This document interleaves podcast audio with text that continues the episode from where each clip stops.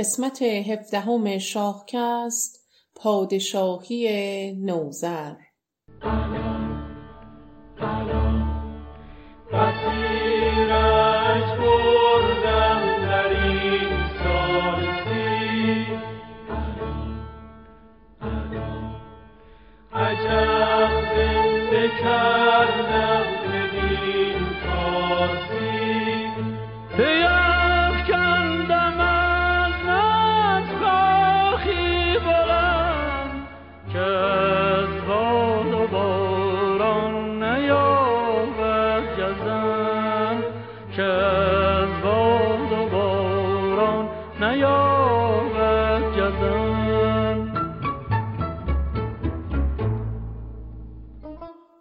به نام خداوند جان و خرد کز این برتر اندیشه بر نگذرد.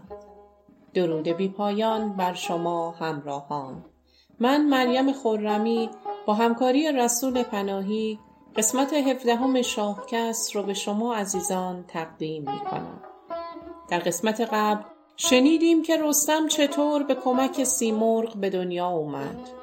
کودک به سرعت رشد می کرد و در هشت سالگی پهلوانی دلیر شده بود و در بعضی از نسخه های شاهنامه داستانی در مورد کشتن فیل جنگی که بندهاشو پاره کرده بود و فتح دژ سپند توسط رستم هشت ساله اومده که به نظر نمی‌رسه از سروده های فردوسی باشه.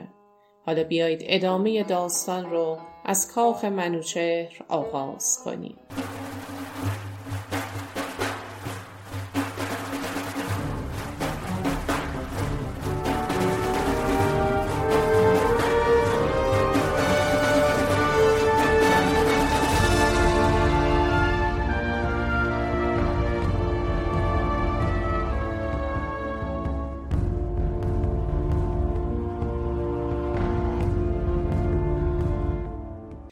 ستاره شناسان و طالبینان خبری ناگوار به شاه دادن اونا خبر دادن که دیگه زمان زیادی از عمرت باقی نیست. الان هر کاری که لازمه انجام بده که سرانجام همه انسانها مرگه.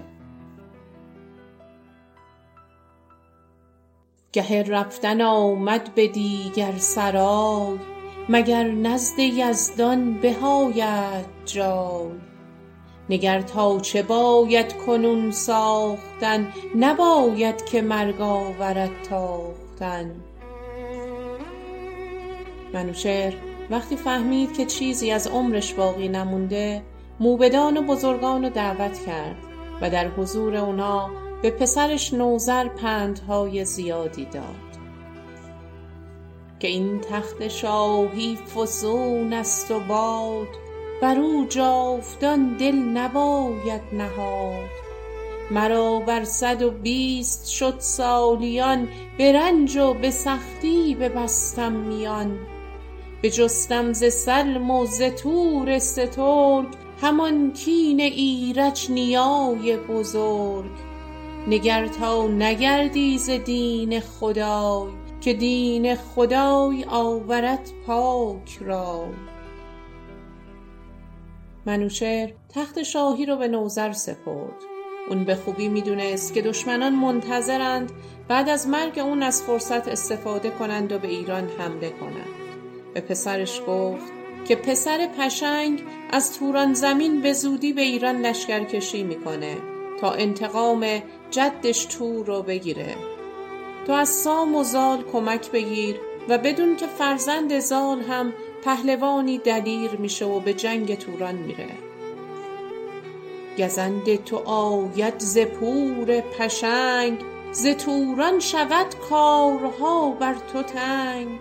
بجوی ای پسر چون رسد داوری ز سام و ز زال آنگهی یاوری. وزین نو درختی که از بیخ زال برآمد کنون برکشد شاخ و یال. از او شهر توران شود بی هنر به کین تو آید همان کینه ور. و در بعضی از نسخه های شاهنامه اومده که منوچهر به نوذر خبر اومدن پیامبری به نام موسی رو هم داد و از پسرش خواست که به دین موسی که دینی ایزدیه رو بیاره. منوچهر این سخنان به زبون آورد و جهان و بدرود گفت و نوذر بر تخت شاهی نشست. در این داستان می‌بینید که با رفتن شاه دادگستر منوچهر دوران اقتدار ایران هم به سر می‌رسه.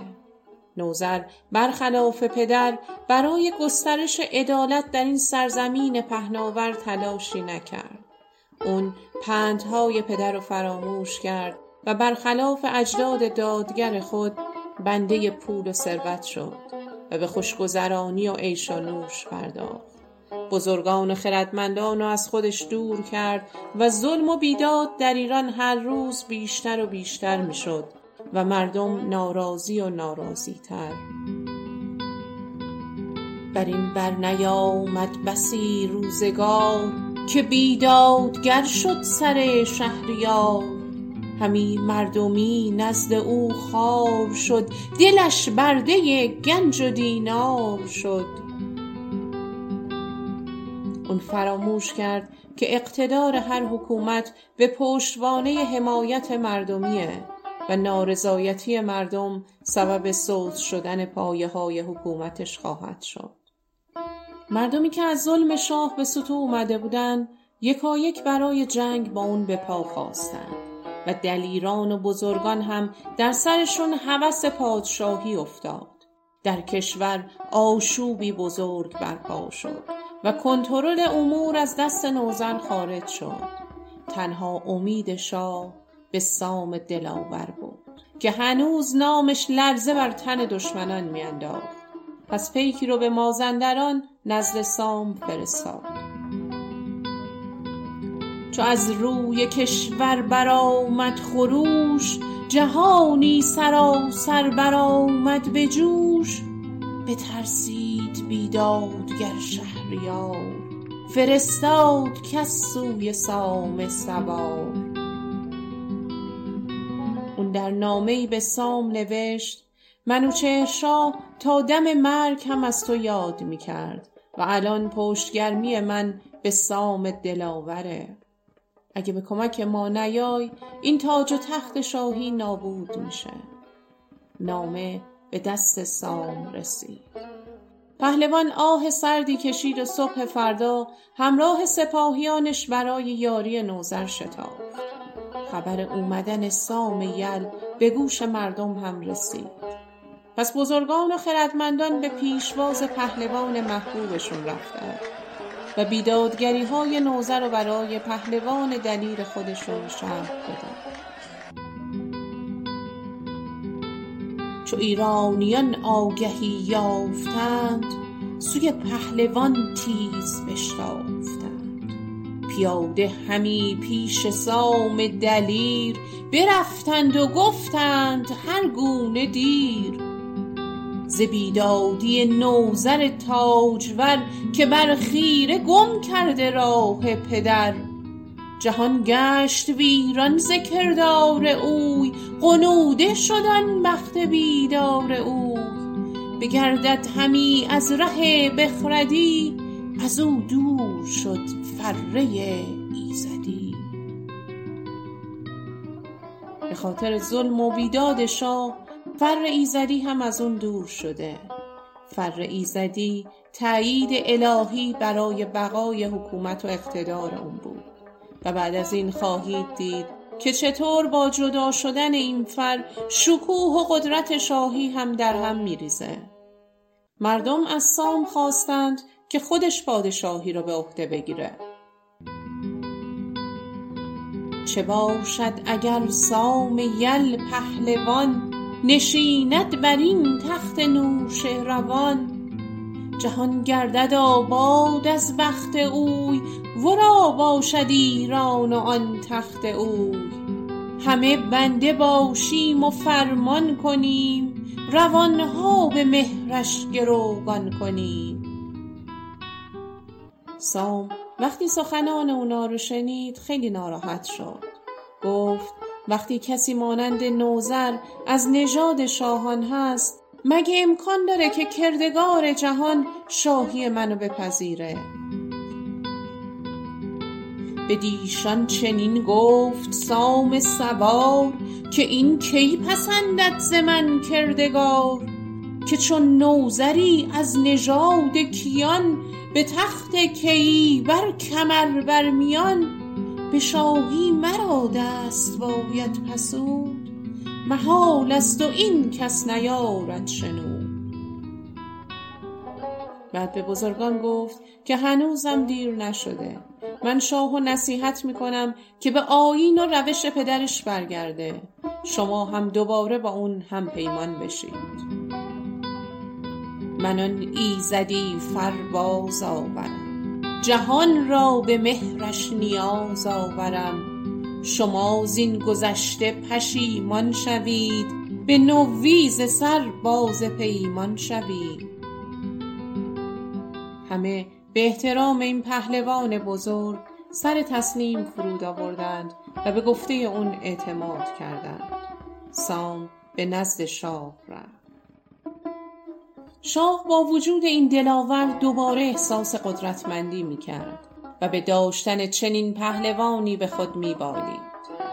بزرگان برای عذرخواهی نزد شاه رفتند و اوضاع کشور به برکت قدمهای سام یل دوباره آرام شد و دل نوذر شاد کام. سام وقتی دید که آرامش به ایران برگشته از شاه اجازه بازگشتن خواست اما قبل از رفتن نوذر را نصیحت کرد.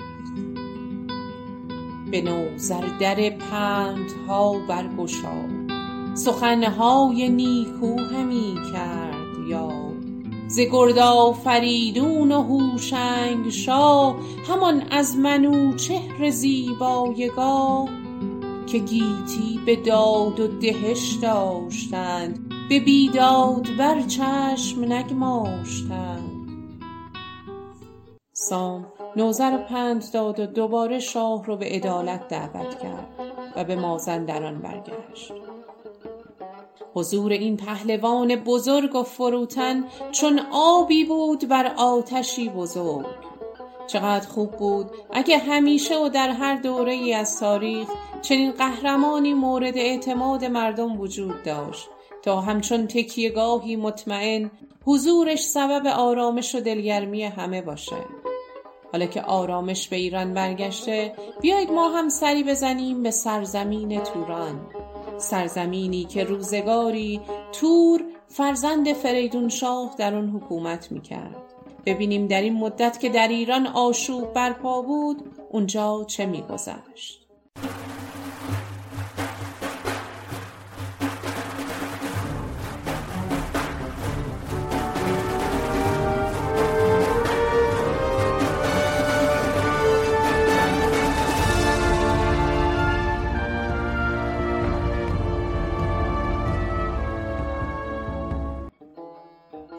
خاطر داشته باشید در قسمت های قبل گفتیم که بعد از کشته شدن ایرج به دست تور منوچهر به دادخواهی ایرج سر سلم و تور رو از بدن جدا کرد.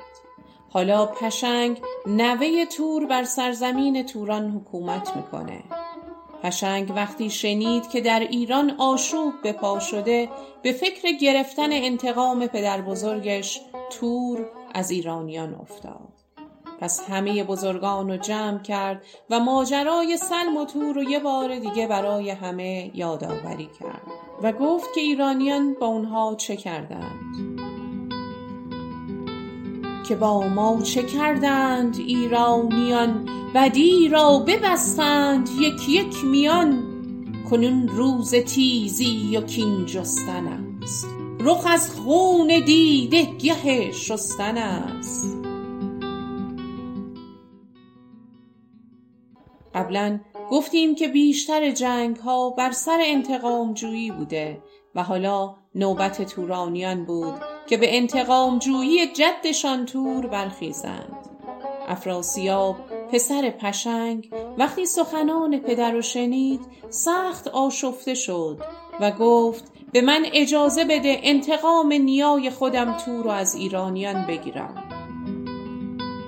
به پیش پدر شد گشاده زبان به کین نیا تنگ بسته میان. که شایسته جنگ شیران منم هم آورد سالار ایران منم. وقتی پشنگ به افراسیاب که همچون شیری جنگی آماده نبرد بود نگاه کرد شادمان شد. اونو شایسته جانشینی خودش دید. بفرمود تا برکشد تیغ جنگ به ایران شود با سپاه پشنگ. سپاه افراسیاب آماده رزم می‌شد. اما پسر دیگه پشنگ اغریرث مردی بسیار دانا و آگاه بود. اون با نگرانی نزد پدر اومد و گفت چنین گفت که کار دیده پدر. ز ترکان به مردی برآورده سر. منوچهر از ایران اگر کم شده است سپهدار چون سام نیرم شده است تو می‌دونی اگه منوچهر مرده سام یل زنده است. همه می‌دونن که گرشاسپ و قارن با سلم و تور چه کردند. ولی پسر تور تمام این مدت سکوت کرد. و کاری انجام نداد. بهتر ما همین کینه رو فراموش کنیم و آشوب برپا نکنیم. پشنگ وقتی این سخنان رو از پسرش شنید ناراحت شد و گفت پسر را چنین داد پاسخ پشنگ که افراسیاب آن دلاور نهنگ یکی نره شیر است روز شکار. یکی پیل جنگی گه کارزار. نبیره که کین نیا را نجست سزد گر نباشد نژادش درست. تو را نیز با او بباید شدن به هر نیک و بد رای فرخ زدن. دل شاد بر سبزه و گل برید سپه را همه سوی آمل برید. دهستان و گرگان همه زیر نعل بکوبید و وز خون کنید آب لعل نیاکان ما را روان خوش کنید دل بدسگالان پر آتش کنید. وقتی بهار از راه رسید به سوی آمل حمله کنید و دهستان و گرگان رو با خاک یکسان کنید. بهار از راه رسید. و سپاهی از توران و خاور به سوی ایران حرکت کردند. سپاهی که انتهای اون ناپیدا بود. وقتی اونا به رود جیهون رسیدند تازه خبر به گوش نوذر رسید. نوذر سپاهی تدارک دید و فرماندهی جنگ رو به قارن سپرد و خودش هم همراه اونها به سوی دهستان حرکت کرد. دهستان منطقه آباد و مسکونی در شرق دریای خزر بود در ترکمنستان امروزی. حالا هر دو سپاه به دهستان رسیده بودند. هوا داشت کم کم تاریک می‌شد و باید تا روشنایی روز صبر می کردند. در یک سوی دهستان خیمه نوزر بود و لشکرگاهش و در سوی دیگه خیمه افراسیاب و سپاهیانش. سپاه صد و چهل هزار نفری ایران در مقابل چهارصد هزار سرباز تورانی. اما ای کاش فقط مشکل همین بود. اون شب خبر دیگه هم به دو سپاه رسید. خبری که موجب شادی افراسیاب و تورانیان شد و غم و درد رو به لشکرگاه نوذر آورد. سامیل از دنیا رفته بود. ستون و تکیهگاه محکم ایران این حامی پیر و دلاور. و زال هم در سوگ پدر نشسته و مشغول انجام مراسم اوست. خبر شد که سام نریمان بمرد. همی دخمه سازد ورا زال گرد. از آن سخت شادان شد افراسیاب بدید آنکه وقت اندر آمد به خواب. گویا بخت و اقبال شاه نوذر به خواب رفته و فر ایزدی کاملا از اون دور شده. برق شادی در چشمان افراسیاب به وضوح دیده می‌شد. حالا بهترین زمان برای حمله است. پس همون شب نامه‌ای به پدرش پشنگ نوشت. و گفت اگه تمام لشکر نوزر رو بشمریم فقط شکاری برای ما هستند و بس. و خبر داد که سام هم مرده و زال هم ازادار و نمی‌تونه به جنگ بیاد. همه لشکر نوزر بشمریم شکارند چونان کجا بشکریم. دگر سام رفت از پس شهریار همانا نیاید بدین کارزار. ستودان همی سازدش زال زر ندارد مر این جنگ را پای و پر. مرا بیم از او بد به ایران زمین چو او شد ز ایران بجوییم کین. تنها ترس من از سام بود. حالا که اون رفته از ایرانیان انتقامی سخت می‌گیرم. و در آخر گفت اگه سستی کنیم دیگه چنین فرصتی رو به دست نخواهیم آورد. فرستاده نامه رو برای پشنگ به توران زمین برد. صبح فردا شیپور جنگ به صدا دو سپاه مقابل هم با آرایش جنگی ایستادند. دو فرسنگ بین اونها فاصله بود طبق رسم اون روزگار ابتدا نبرد میان دو پهلوان بزرگ از دو سپاه در می گرفت و همه به نظاره می ایستادند و بعد نبرد سپاهیان آغاز می شد. از سپاه توران دلاوری نامدار به نام بارمان از افراسیاب اجازه نبرد خواست اما برادر دانای افراسیاب اغریرث گفت دست نگه دارید. اگه بارمان در این نبرد آسیبی ببینه روحیه سپاه از بین میره. بهتره یه شخص گمنامی رو جلوی لشکر بفرستیم تا بعدا مجبور نشیم انگشت ندامت به دندان بگزیم. چنین گفت اغریرث هوشمند که گر بارمان را رسد زین گزند دل مرزبانان شکسته شود. بر این انجمن کار بسته شود. یکی مرد بینام باید گزید که انگشت از آن پس نباید گزید. پر از رنگ شد روی پور پشنگ ز گفتار اغریرث آمد شننگ. به روی دژم گفت با بارمان که جوشن بپوش و بزه کن کمان. تو باشی بر آن انجمن سرفراز به انگشت و دندان نیاید نیاز. بارمان با شادمانی جلوی لشکر اومد و به رسم اون دوران شروع به رجزخانی کرد و مبارز طلبید. قارن سردار سپاه ایران نگاهی به سربازانش کرد. اما کسی داوطلب نبرد با اون نبود. شاید هنوز سربازان از نوذرشاه دلخور بودند و یا کسی از سپاه ایران جرأت نبرد با اون دلاور نامدار تورانی را نداشت. به هر حال سکوتی در لشکر ایران حکم فرما بود و صدای رجزخانی بارمان بود که به گوش می رسید در این هنگام پیری سال خورده قدم پیش گذاشت. قباد برادر سال خورده قارن که روزگاری در نبرد با سلم و تور حماسه می آفرید. نگه کرد قارن به مردان مرد از آن انجمن تا که جوید نبرد. کس از نامدارانش پاسخ نداد. مگر پیر گشته دلاور قباد دل قارن از خشم و درد لبریز شد. با وجود اون همه سرباز جوان در سپاه ایران چطور می‌تونست پیری سال خورده رو برای نبرد بفرسته؟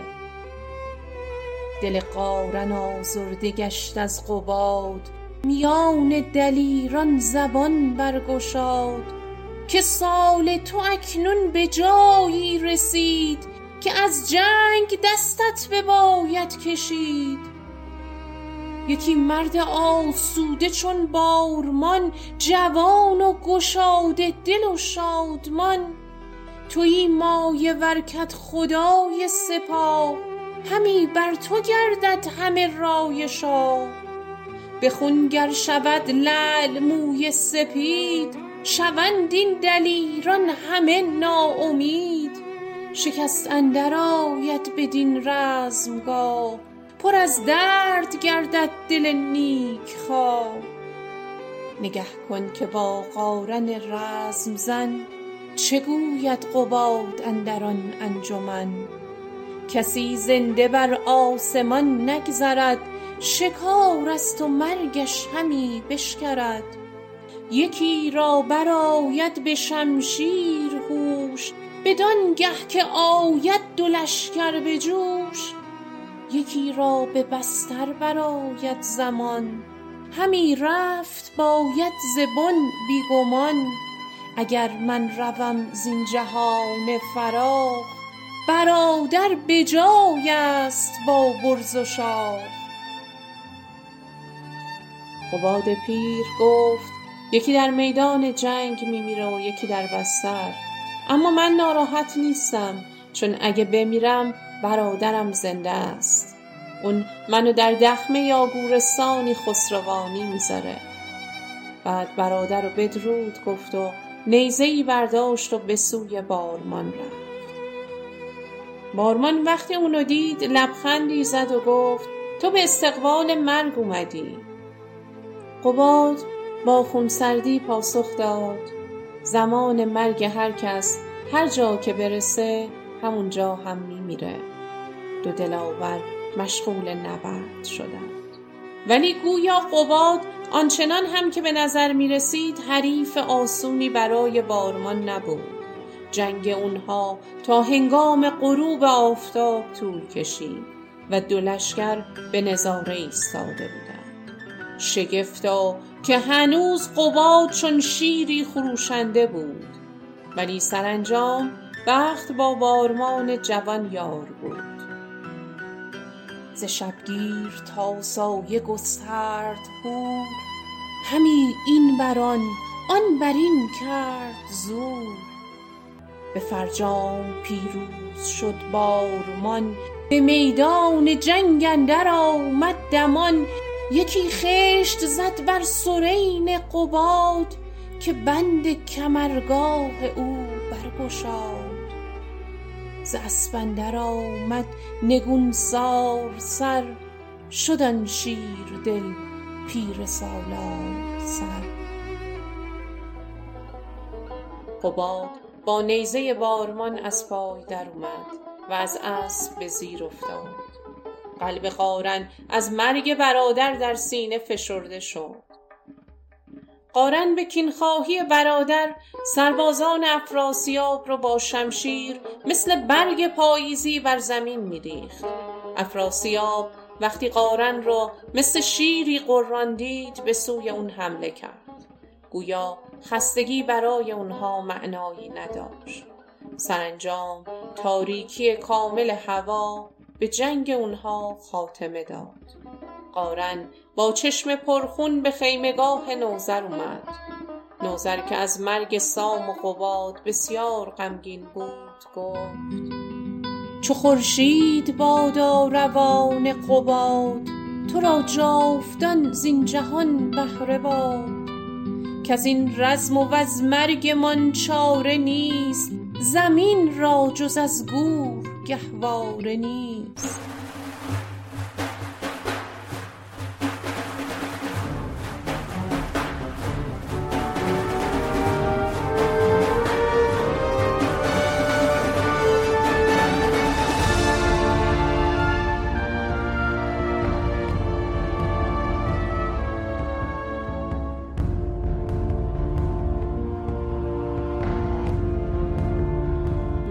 مریم خرمی شما رو به شنیدن ادامه این داستان در سایت شاهکست داتای آر دعوت می‌کنم.